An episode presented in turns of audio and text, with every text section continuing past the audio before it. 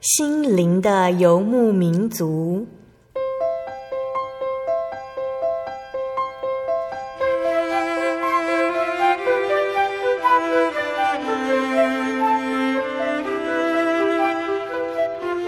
在这个谁都不管谁的后现代社会里，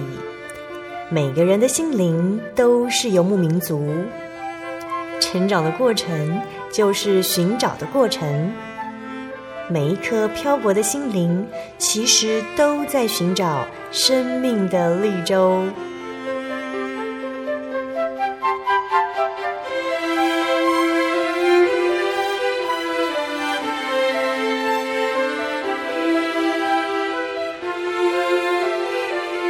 本节目由真耶稣教会台湾总会制作，欢迎收听。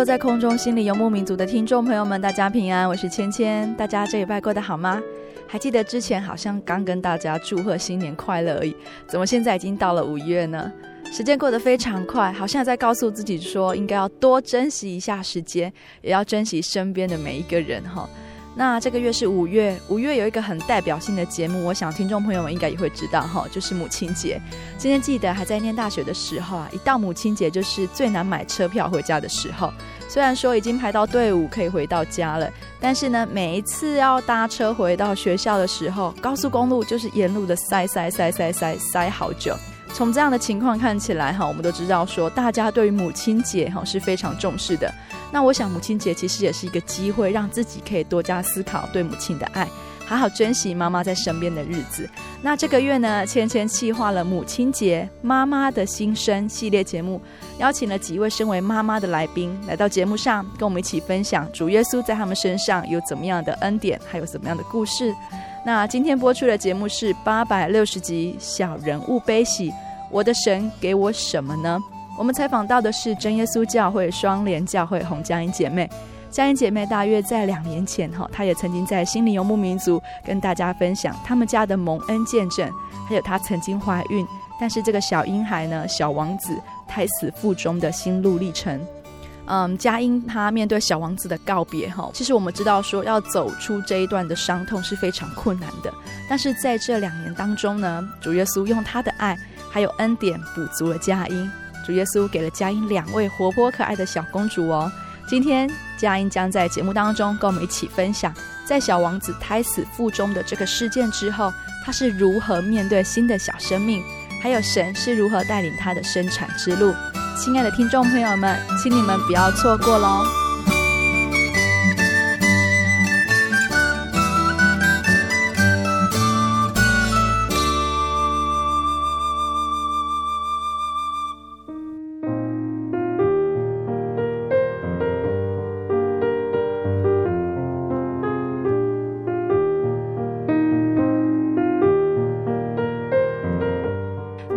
节目之前呢，我们先请佳音姐妹跟我们打声招呼。哈利路亚，各位听众朋友，大家好，我是佳音。呃，我其实原属台中教会，那后来因为家庭的关系，现在在北部生活，然后是属双联教会。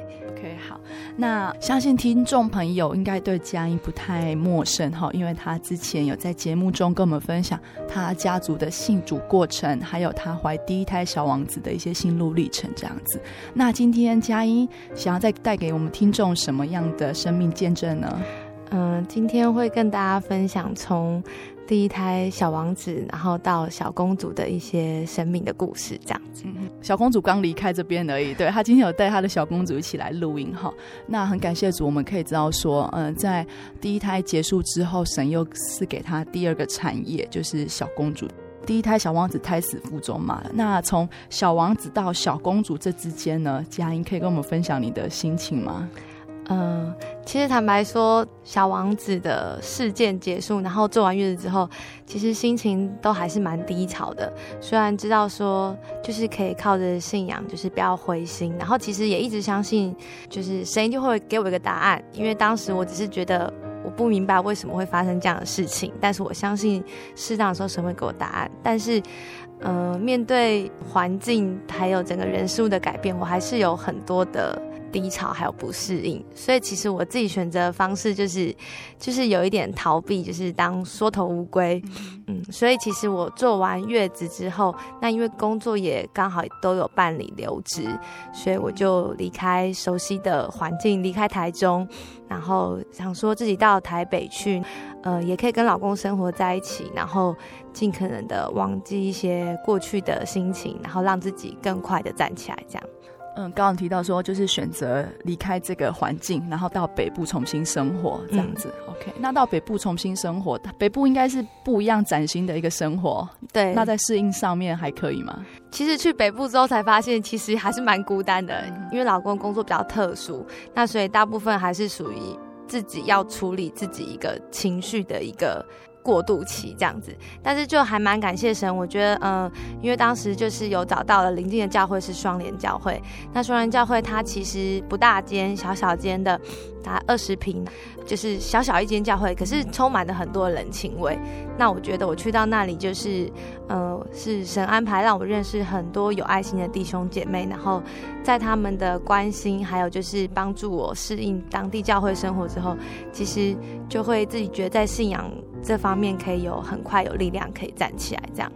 嗯，所以到了一个新的环境，是有教会的关心帮忙。对。比较快适应这个台北的生活，真的，然后也有社青团契的关心，这样子，那就比较快有一些友伴的支持，这样子，对。适应了台北之后的生活之后，那跟先生这边还有想要说想要再怀第二胎吗？嗯，当然，我们本来就很希望可以拥有自己的小孩子，那并没有想到就是。会那么快可以再次怀孕，因为毕竟在经历第一次的小王子的事情之后，其实身为一个女人，多少都会对自己有一些自责。尽管你知道这样的呃这个事情可能不是自己造成的，但是你还是对自己感到一些呃灰心或是挫折。所以其实并没有想到自己有办法可以再次顺利的怀孕，甚至是怀孕到最后阶段，然后可以把一个小孩子生出来。就是，呃，在小王子的事件之后，其实有一段低潮期是不会去妄想这件事情，对，但是内心还是有一些期待这样子。嗯，对。那经历过小王子这件事情，还没有到怀第二胎的时候，你对神会有埋怨吗？其实还蛮感谢神的是。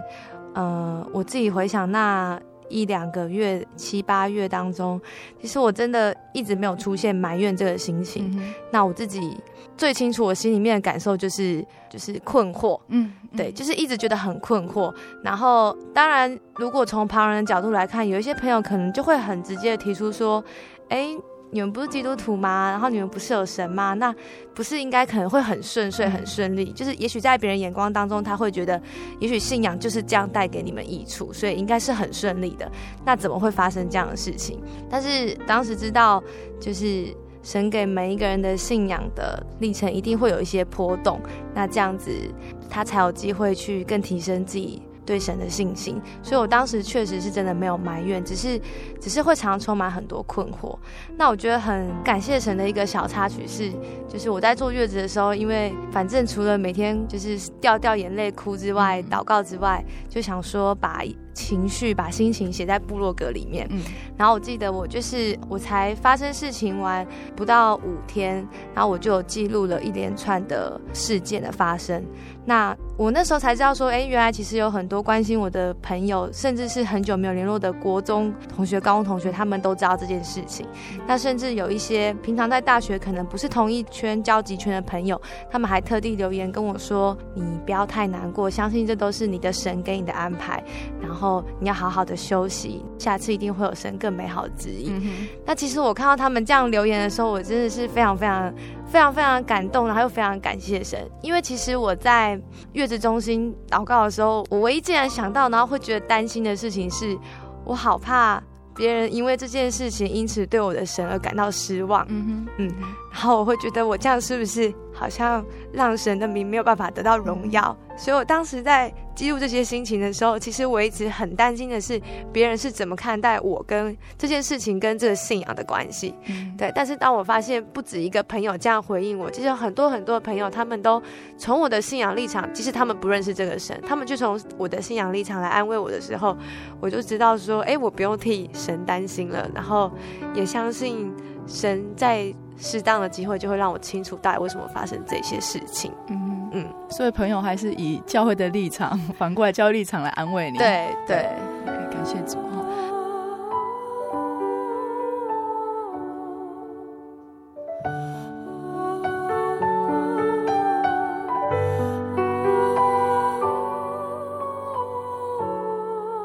那小王子事件之后，然后到了小公主，刚刚有讲到说，其实没有相信可以那么快就可以怀孕。对对嘿，所以当那时候知道确定有了第二胎，那时候的心情又是怎么样？其实坦白说，呃，从刚开始就是自己女生就是会敏感，然后会大概知道有状况，然后验孕确认，然后到一直满三个月之前，其实其实是很忐忑不安的。嗯。然后我甚至记得我我验孕完，然后还去诊所确认，然后跟老公分享这件事情的时候，我们两个竟然是没有喜悦的心情，就是完全不像第一次，就是你知道你自己身上有个新生命的时候那样子的感动，因为也许是经历过太印象深刻的事，对，对，所以就反而两个人竟然没有办法一起共同的喜悦，然后两个人还讨论说神不知道会让他活多久啊，不知道神的意思是什么。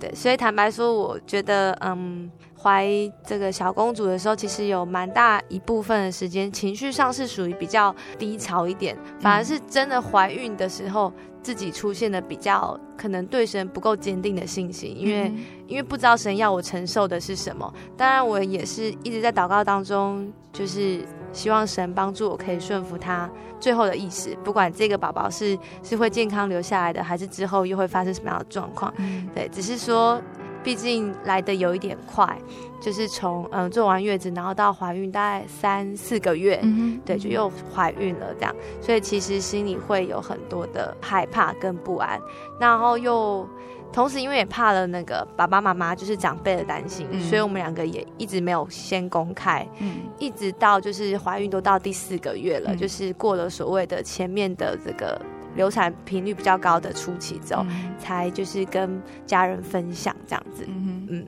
所以怀孕初期心情是有点忐忑，对，不安，而且。又不太敢告诉很多人，嗯、对，因为可能怕会遭到很多的言语上的刺激，嗯，就是会就是会软弱，会怕别人说，那你这样确定你自己身体够健康吗？你怎么可以这么可能随意的让自己怀孕这样子？嗯、对，所以就选择就是先保留这样子。嗯、OK，那公开之后呢？公开之后，因为其实感谢神，就是度过初期之后就会。好像觉得比较踏实一点，嗯，然后慢慢的宝宝会长大，然后随着胎动，其实就会觉得，也许一切就是有神的特别的意思，那我们就努力的去相信，然后去接受这件事情。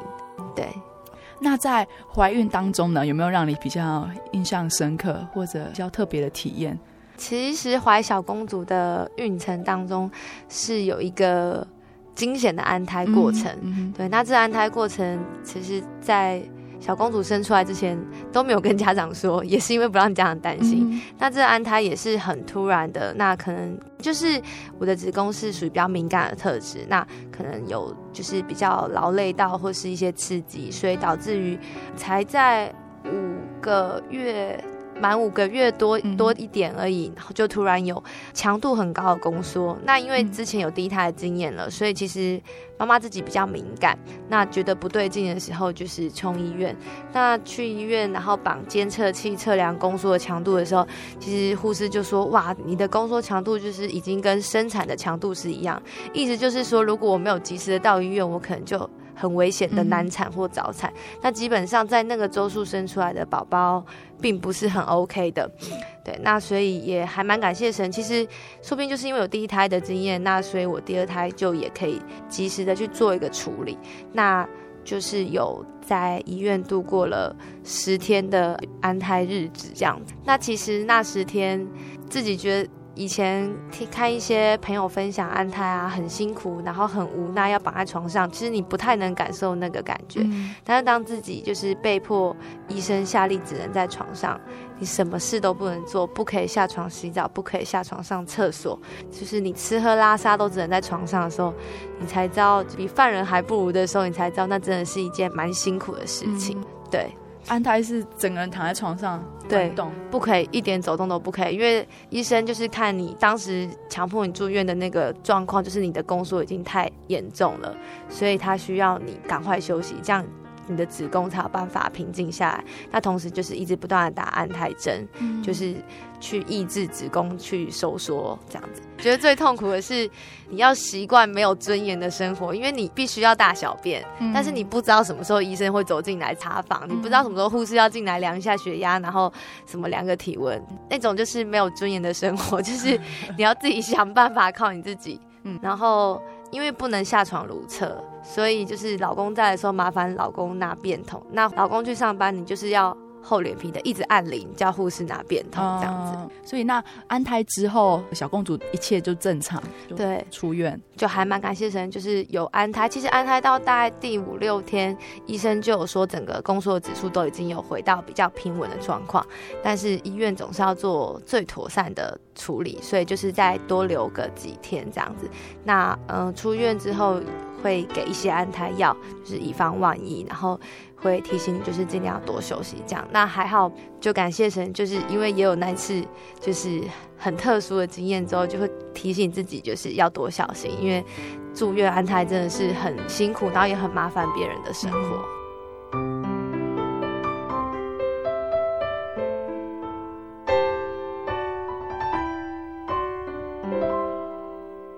经过安胎之后，再来就是足月，等着要生产。对，那生产这部分可以跟我们分享，就是在产台上，这次是真正要生产。嗯嗯，那。其实应该是正常来说，足月是三十七周，嗯、就是以这个分类来说。那可是呃，怀萱萱的时候，就是到三十六周又四天，我记得很清楚。三十六周又四天的时候，那天在清晨的时候，我就是又开始出现那种很不舒服的宫缩的那个肚子痛，就像那时候就要去安胎一样。那因为有了第一胎小王子的经验，也有了住院的经验，所以其实你知道你要去注意那个宫缩的频率，嗯、就是如果它的频率。是属于有规律性的时候，那就是算是要去可以去去生小孩的一个状况，你就要很小心。嗯、那如果说那宫缩的频率是没有什么规则性，那有时候其实又会消失的话，那可能就还好。但是你就是要卧床休息。那因为我当时痛醒的时候，痛到醒就表示还蛮不舒服的。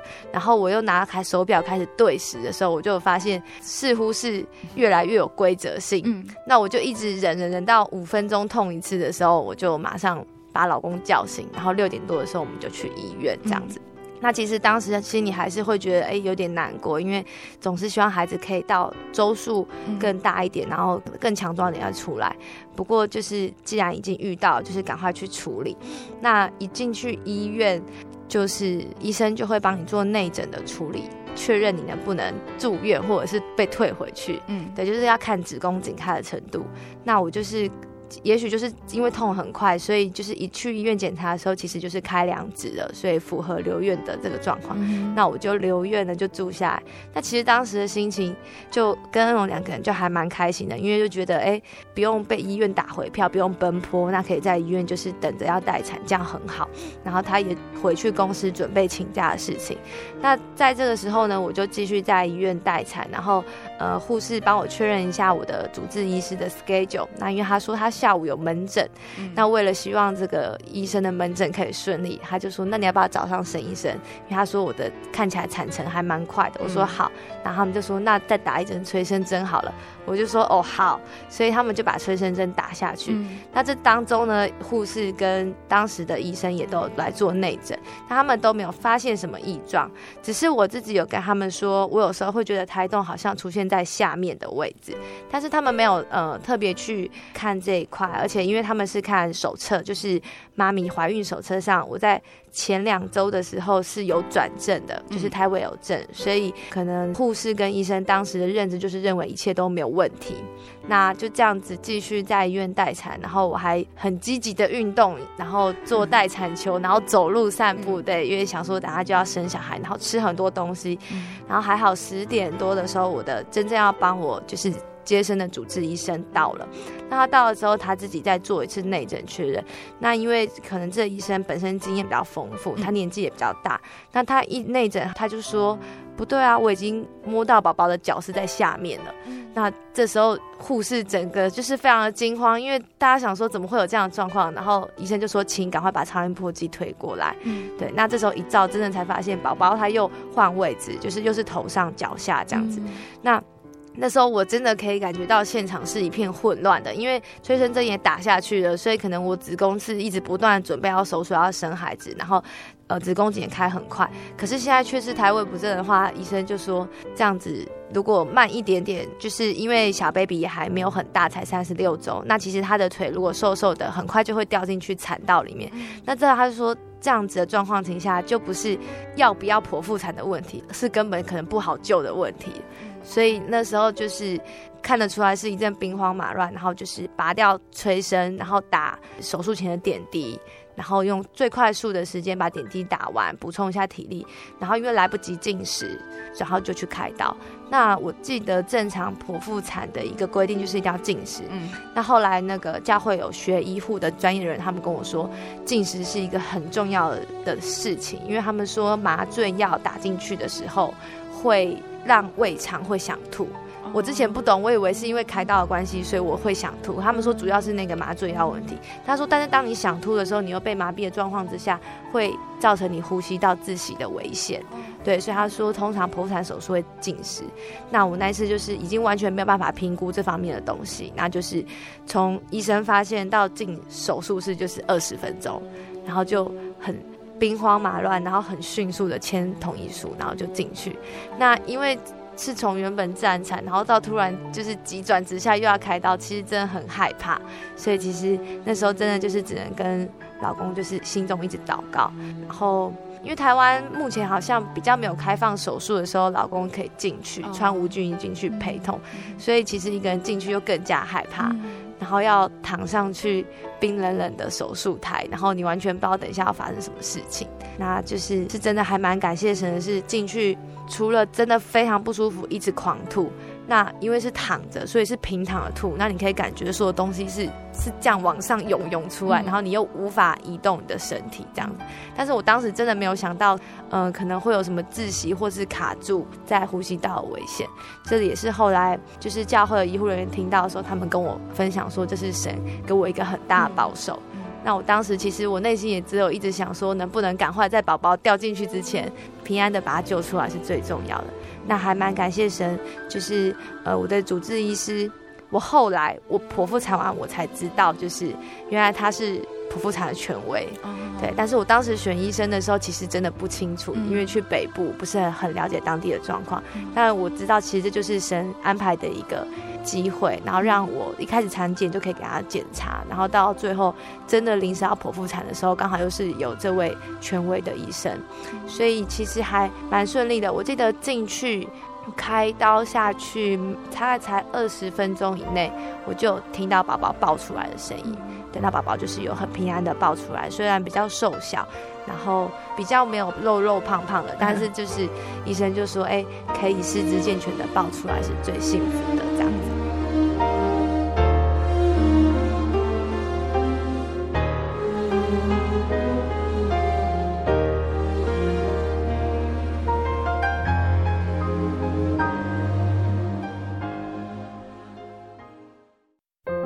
对圣经的道理好有兴趣哦，可是又不知道怎么入门呢。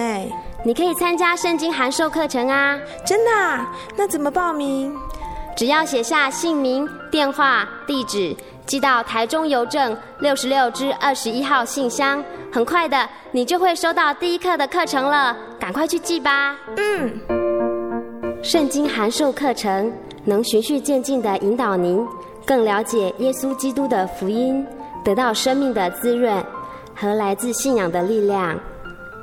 本课程完全免费，欢迎来信台中邮政六十六支二十一号信箱，请注明参加函授课程。愿神祝福您。心独自在街上漫游，不知何往，寻寻觅觅却找不到。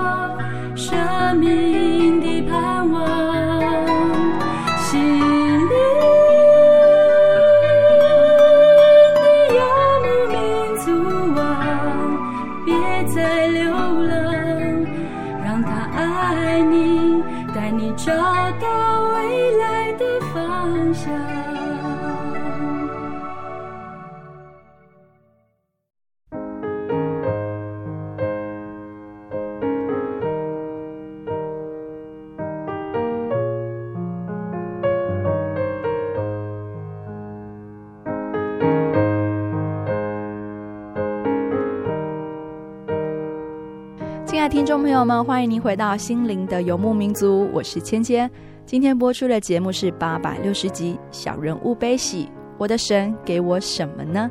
在上一段的节目当中，我们有听到佳音她分享，在小王子胎死腹中这个事件之后，她面对新的生命是非常忐忑不安的，但是也经历过第一胎的怀孕经验。使得佳音对于这个新的小生命、小公主的各种状态，都可以及时的做很多的处理。那神也保守佳音在生产的过程当中，不因为有医生的误判而导致遗憾的产生。哈，在下一段的节目当中，佳音要来跟我们分享她的育儿经验谈，她是怎么当一位新手妈妈的呢？嗯，请各位听众朋友们继续的聆听下去喽。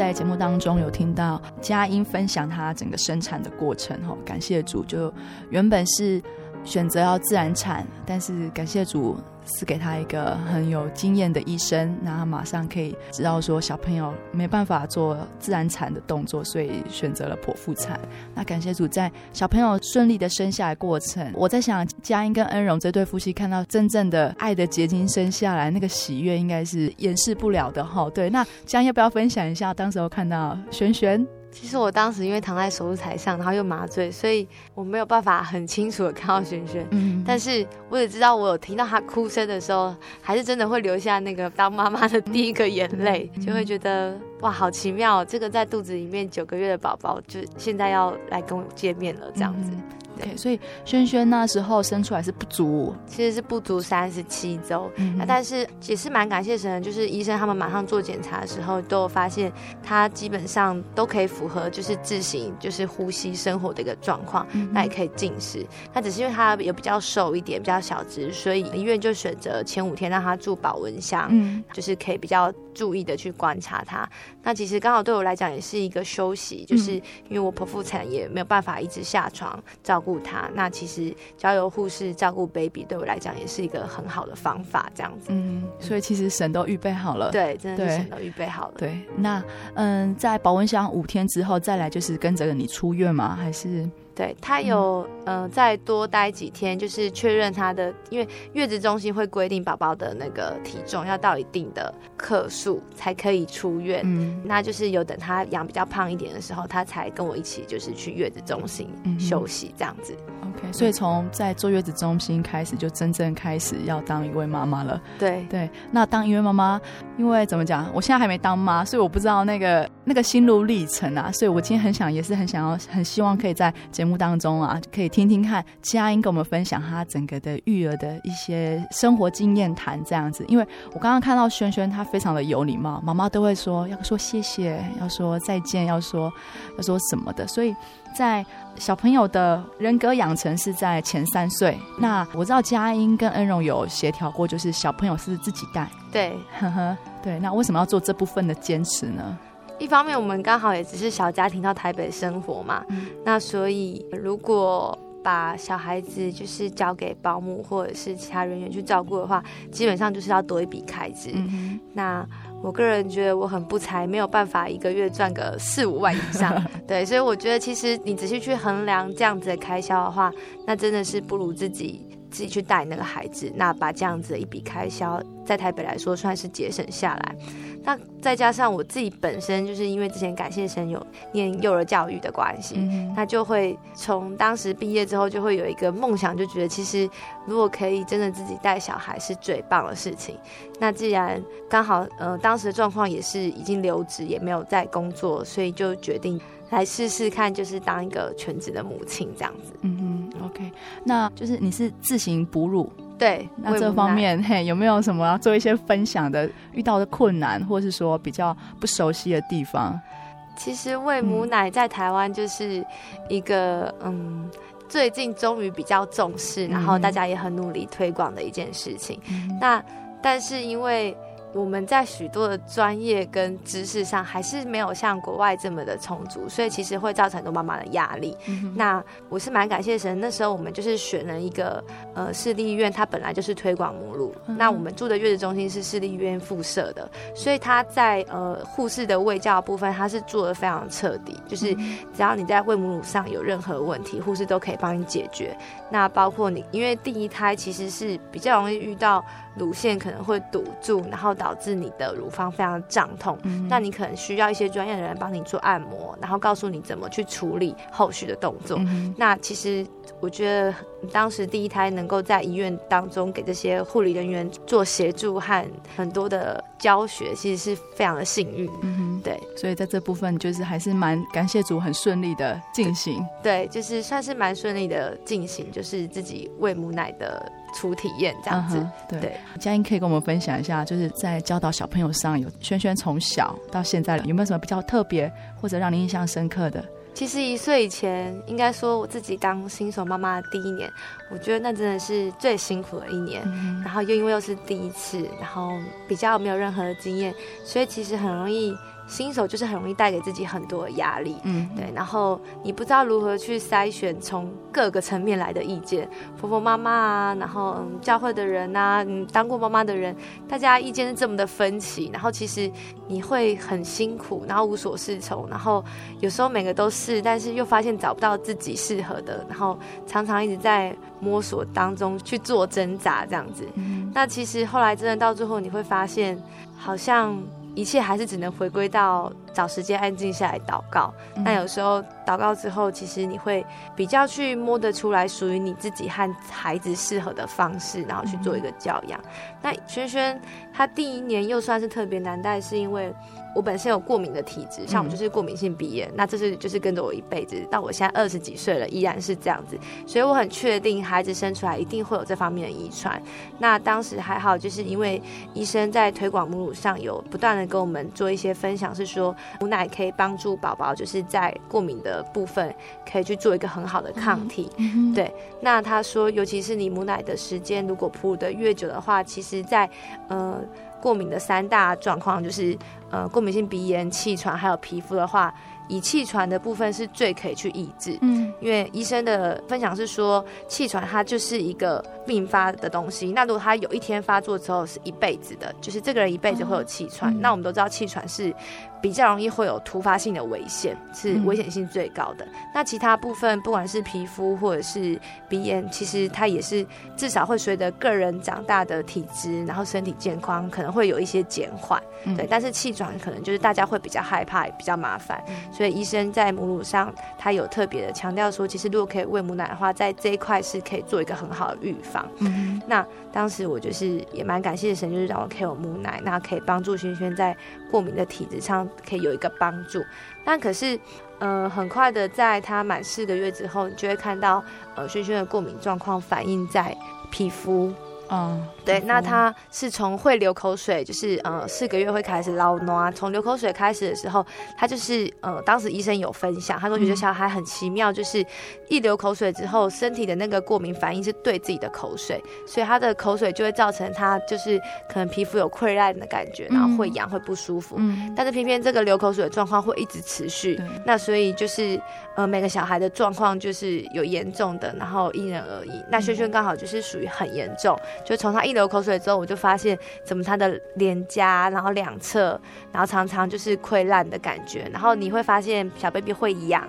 他会去抓，然后抓晚上也会睡不好。所以就是其实我记得十个多月以前，轩轩是 baby 在半夜起来的次数，他可以半夜起来哭。十次到二十几次都有可能，就是我常常觉得我没有在睡觉这样子。嗯、那因为当时你又是新手，那其实我知道他也是不舒服而哭醒，因为不知道该怎么安抚他的情况之下，其实喂母奶就是一个对 baby 很好安抚，嗯、所以当时选择都是就是很辛苦的，就是。喂他母奶，然后安抚他的情绪，然后他睡着了，你就再放回去。但是因为他又会痒醒，所以这样子的状况就会一直周而复始。嗯、他可能睡下去二十分钟，他又醒了，然后就会一直不断的，就是在半夜的惊醒过来。所以他一睡前。半夜的睡眠是非常的差，嗯、然后妈妈也非常非常的疲倦，这样子。嗯、对，那这个脸，你说溃烂这个部分到了什么时候才有比较好的状况呢？嗯、呃，其实那时候到快一岁，他做一岁身体健康检查的时候，我都还是觉得蛮灰心、蛮沮丧。那觉得也知道这也是可能神要给我的一个功课。那我也问过医生说，哎，大概什么时候会好转？但是其实医生是没有办法确切回答这个问题，因为他说过敏本来就是跟每个人的体质，然后身体状况去反应，那也许有的人就是一辈子，像后来我才知道，我有很多同学，他们到现在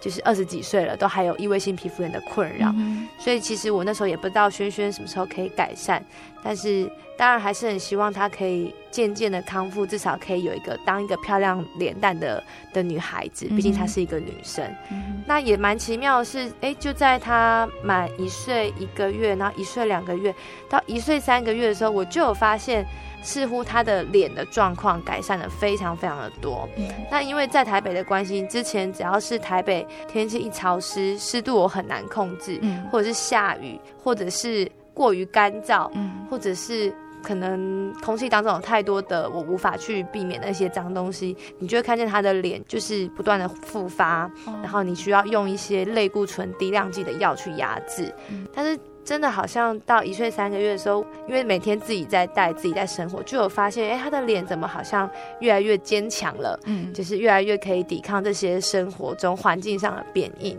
那其实我自己，我自己是知道这是神给轩轩的一个恩典，也是给妈妈的一个恩典，这样子，嗯、就是让他可以越来越健康，然后脸不再因为这些外在的状况而有太激烈的过敏反应，这样子。所以今天大家看到轩轩是，对，就是脸蛋非常漂亮的，那是神给他的这样子，嗯、对对。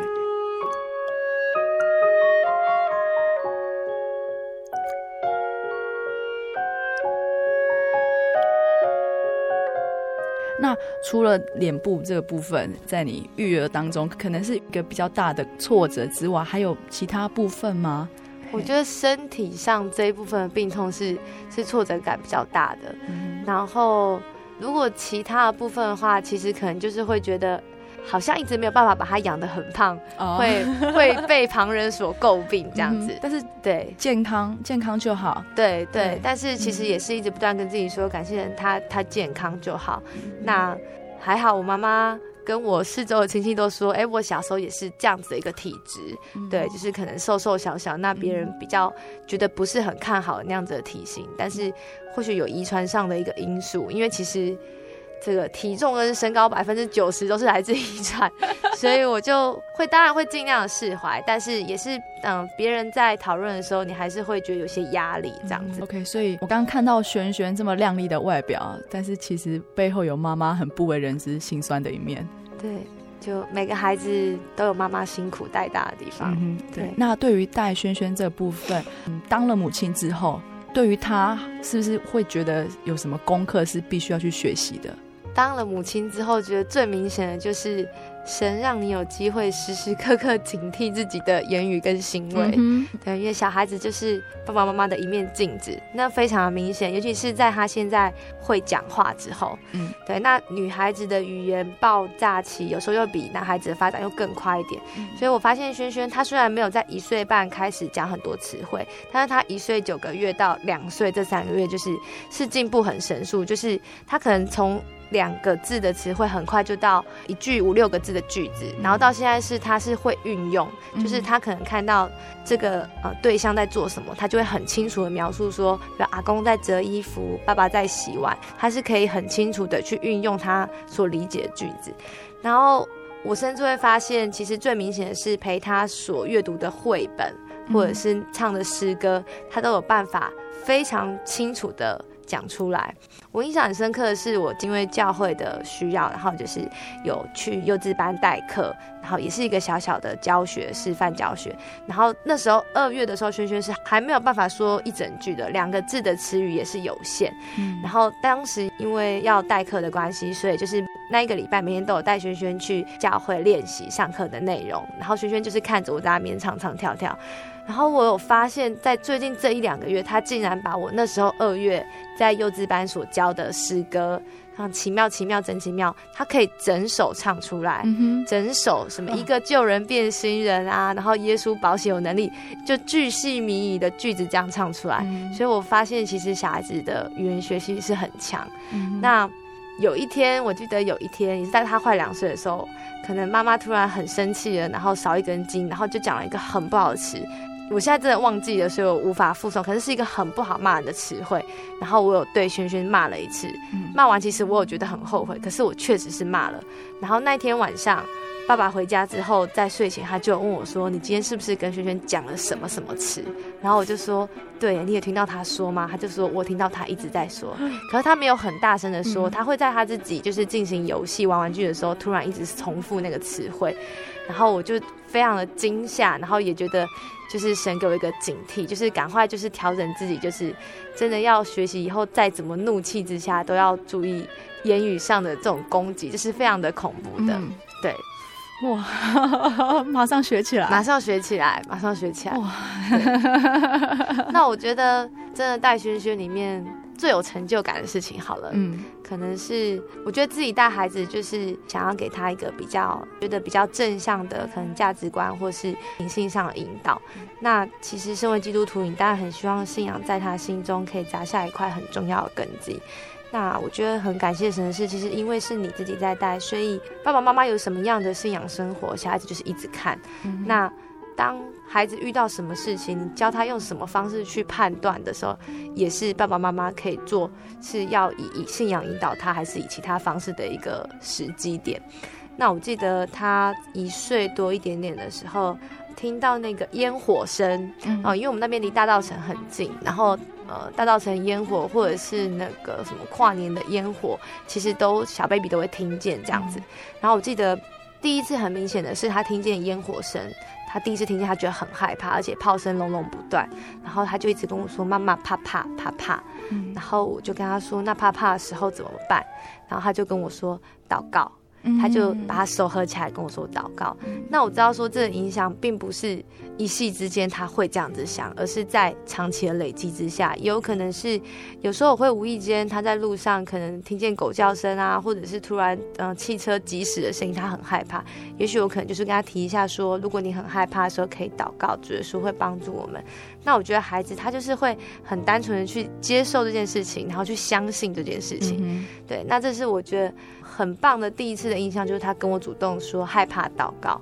然后一直到嗯过年，因为就是跟阿公阿妈、跟轩轩外公外婆一起出去玩，所以我们大家就是合开一台车，那忘了带气座。嗯、那轩轩他后来玩着玩就是累了想睡觉，那孩子想睡觉，他又没有气座可以坐的时候，他觉得很不舒服、不自在，嗯、所以他就在车上就是闹情绪，很欢。嗯、那刚开始我也是觉得很烦躁，觉得小孩子欢，那又怎么办？又外出没有办法。然后后来我就问他说：“那你这么想睡觉，不然我们来祷告好不好？”嗯、然后他就说：“好，我们祷告。”然后他就把双手自己合十，眼睛闭起来。然后我就在他的耳边就是念哈利路亚，赞美主耶稣。那我觉得很感谢神的事情，其实我当时内心是非常焦虑跟烦躁的，因为我觉得小孩这样子哭影响大家出游的心情。嗯、但是没想到我就是陪轩轩这样祷告五秒，真的才五秒之后，轩轩就安静的睡着了。嗯、然后因为他是一个不是很好睡的孩子，他比较敏感，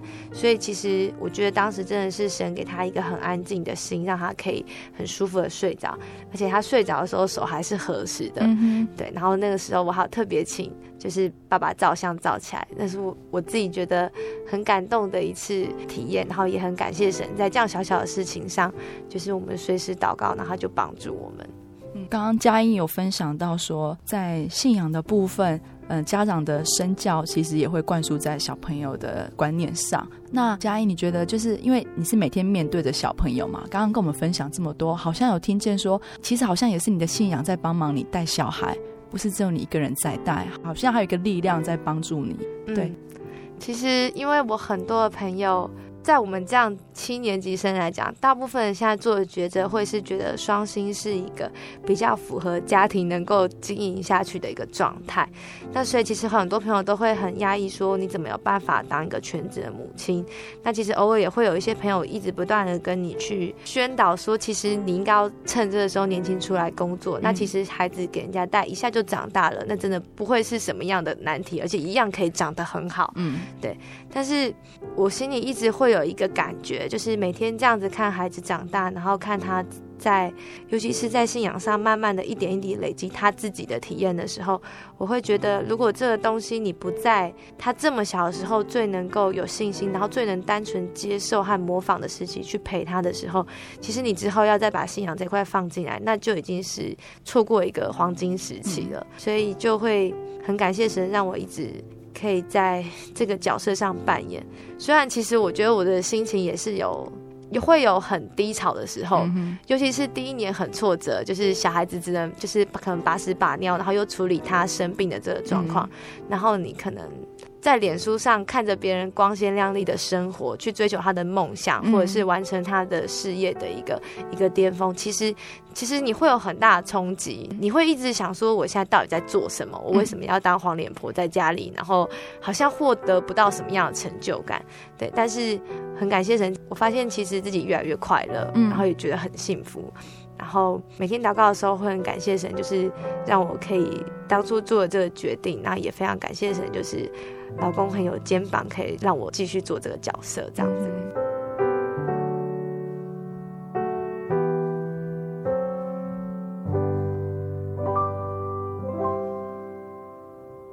那在节目最后，佳有没有什么想要鼓励我们的听众？可能也会有一些是新手妈妈，对，那你有没有什么想要对他们说的一些鼓励的话？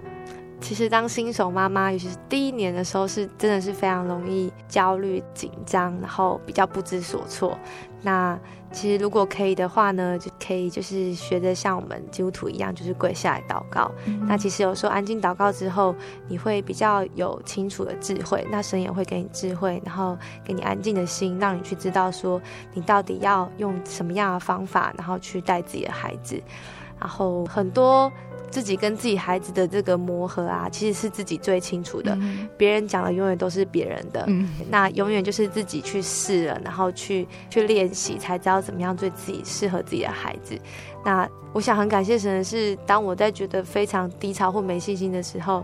或许是因为还可以祷告，然后在祷告中，你知道这个就是神给你的孩子，所以神一定会帮助你有办法学习教养他。嗯，那我希望就是，嗯、呃，听众朋友如果有机会的话，也可以跟我们一起学习祷告中的体验，这样子。嗯嗯。那我想要跟大家分享你自己真耶稣教会赞美诗的一百五十一首《天赋必看顾你》，因为想到自己就是从小王子到小公主，然后整个家庭经历的一些事情。那其实会觉得很感谢的是，在这一路上的波折，就是都有一个神，就是在旁边看顾的我。那不论是在我觉得很低潮，或是很困惑，或者是最需要帮助的时候，其实我都可以很相信的知道，神就在我身旁，然后不用去害怕，然后就去学习去顺服，或者是去看他即将要完成的旨意。这样，那我觉得有一位神可以在旁边这样看着你，是非常幸福的事情。好，那佳音可以麻烦帮我们念第一节的歌词吗？第一节的歌词：任遭何事不要惊怕，天父必看顾你，必将你藏他恩赐下，天父必看顾你，天父必看顾你，时时看顾，处处看顾，他必要看顾你，天父必看顾你。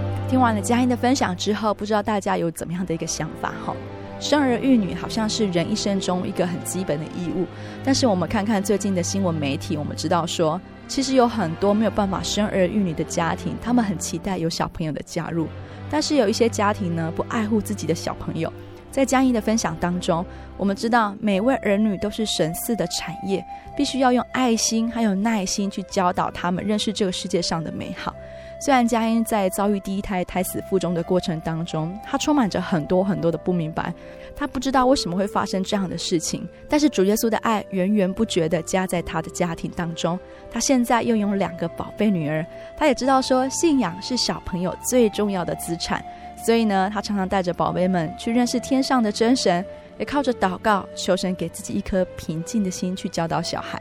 我想，就像佳音在最后分享的。很多父母亲在教养孩童上面会遇到很多棘手的问题，但是就因为佳音他拥有这份信仰，他能够借着祷告求神带领，也求神给他平静的心去面对。亲爱的听众朋友们，您是否也曾遇过亲子教养的问题呢？芊芊跟大家分享一段经节哦，记载在箴言二十三章二十六节：“我儿要将你的心归我，你的眼目也要喜悦我的道路。”在圣经当中有写到说，神应允在他爱里面的孩童走他带领的道路。神也会带领父母亲走这一条教养孩童的道路。只要我们愿意相信他，那么亲子间的关系一定能够在主耶稣的爱中升华，全家非常的和乐融融。嗯，那我们今天的节目也告一段落喽。如果您喜欢今天的节目，欢迎来信索取节目的 CD、圣经函授课程，或上网真耶稣教会喜信网络家庭，也可以来信台中邮政六十六至二十一号信箱，台中邮政六十六至二十一号信箱，传真零四二二四三六九六八零四二二四三六九六八。欢迎听众朋友们来到教会，跟我们一起共享主恩。谢谢您收听今天的心灵游牧民族，我是芊芊，愿您平安，我们下周再见。